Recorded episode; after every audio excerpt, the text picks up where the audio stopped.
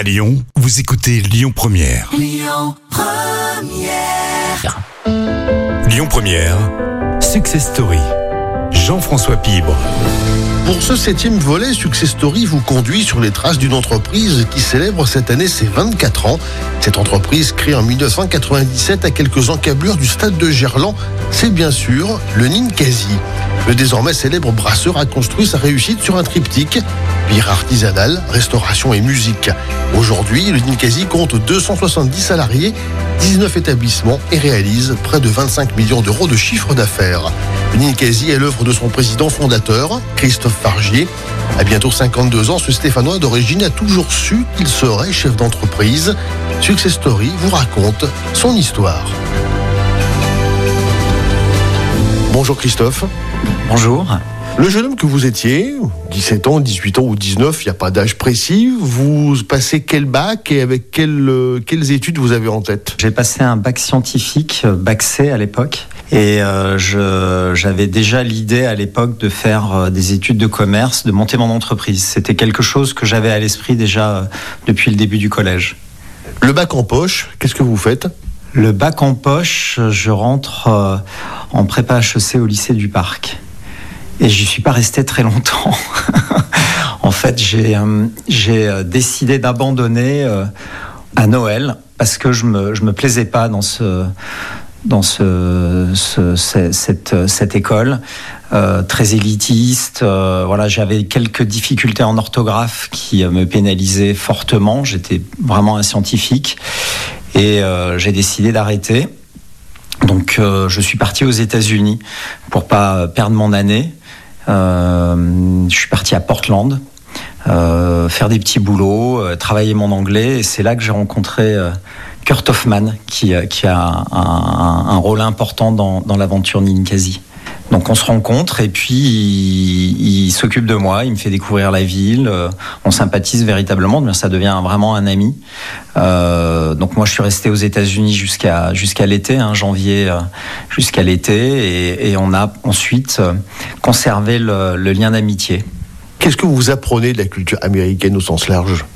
Ben moi je pars avec euh, un gros coup au moral hein, parce que euh, j'avais eu euh, des études, voilà j'ai eu un bac avec mention. Je, en fait j'ai été pris en maths sup maths au lycée du Parc et je leur expliquais que je voulais faire du commerce. Chose qui a priori a pas été bien interprétée parce que la voie royale, semble-t-il, c'est c'est maths sup, maths spé.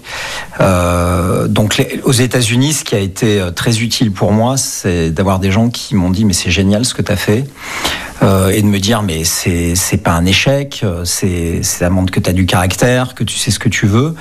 Et finalement, ce que j'ai appris aux États-Unis, c'est que les Américains aiment euh, les gens qui n'ont pas un parcours euh, lisse et ce qui les intéresse énormément, c'est de voir comment on surmonte les difficultés. En France, on a un système très élitiste. hein, euh, il faut avoir un CV propre. Les Américains, ils aiment pas ça.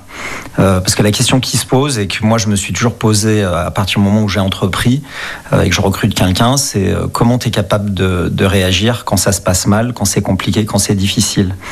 Et c'est pour ça que les Américains, ils aiment euh, avoir des CV avec des accros et euh, de poser cette question hein, qui est de dire mais finalement euh, quand tu as ramassé un coup sur la tête, qu'est-ce que tu as fait, comment tu as réagi, comment tu as surmonté? Et ils n'ont pas envie de prendre le risque de de- d'embaucher quelqu'un qui n'a jamais connu la difficulté. Parce que pour eux, c'est vraiment un risque important d'embaucher quelqu'un qui, qui n'a jamais appris d'une situation d'échec. Après les USA, Christophe Fargy rentre en France. Il reprend ses études et obtient entre autres un DESS à Lyon 3. Impatient de se lancer dans la vie active, il va cependant devoir attendre car devant lui se profile ce que l'on appelle alors le service militaire. Bon, ça a été vraiment une, une parenthèse un peu pénible. euh, puisque je devais rentrer comme scientifique du contingent, puis j'ai eu un, un ennui de santé qui m'a fait rater l'incorporation. Et j'avais eu la bonne idée de mettre dans mon deuxième et troisième choix, donc euh, parachutiste. Donc je me suis retrouvé à Pau, euh, chez les paras. Et euh, ça a été quand même un peu pénible.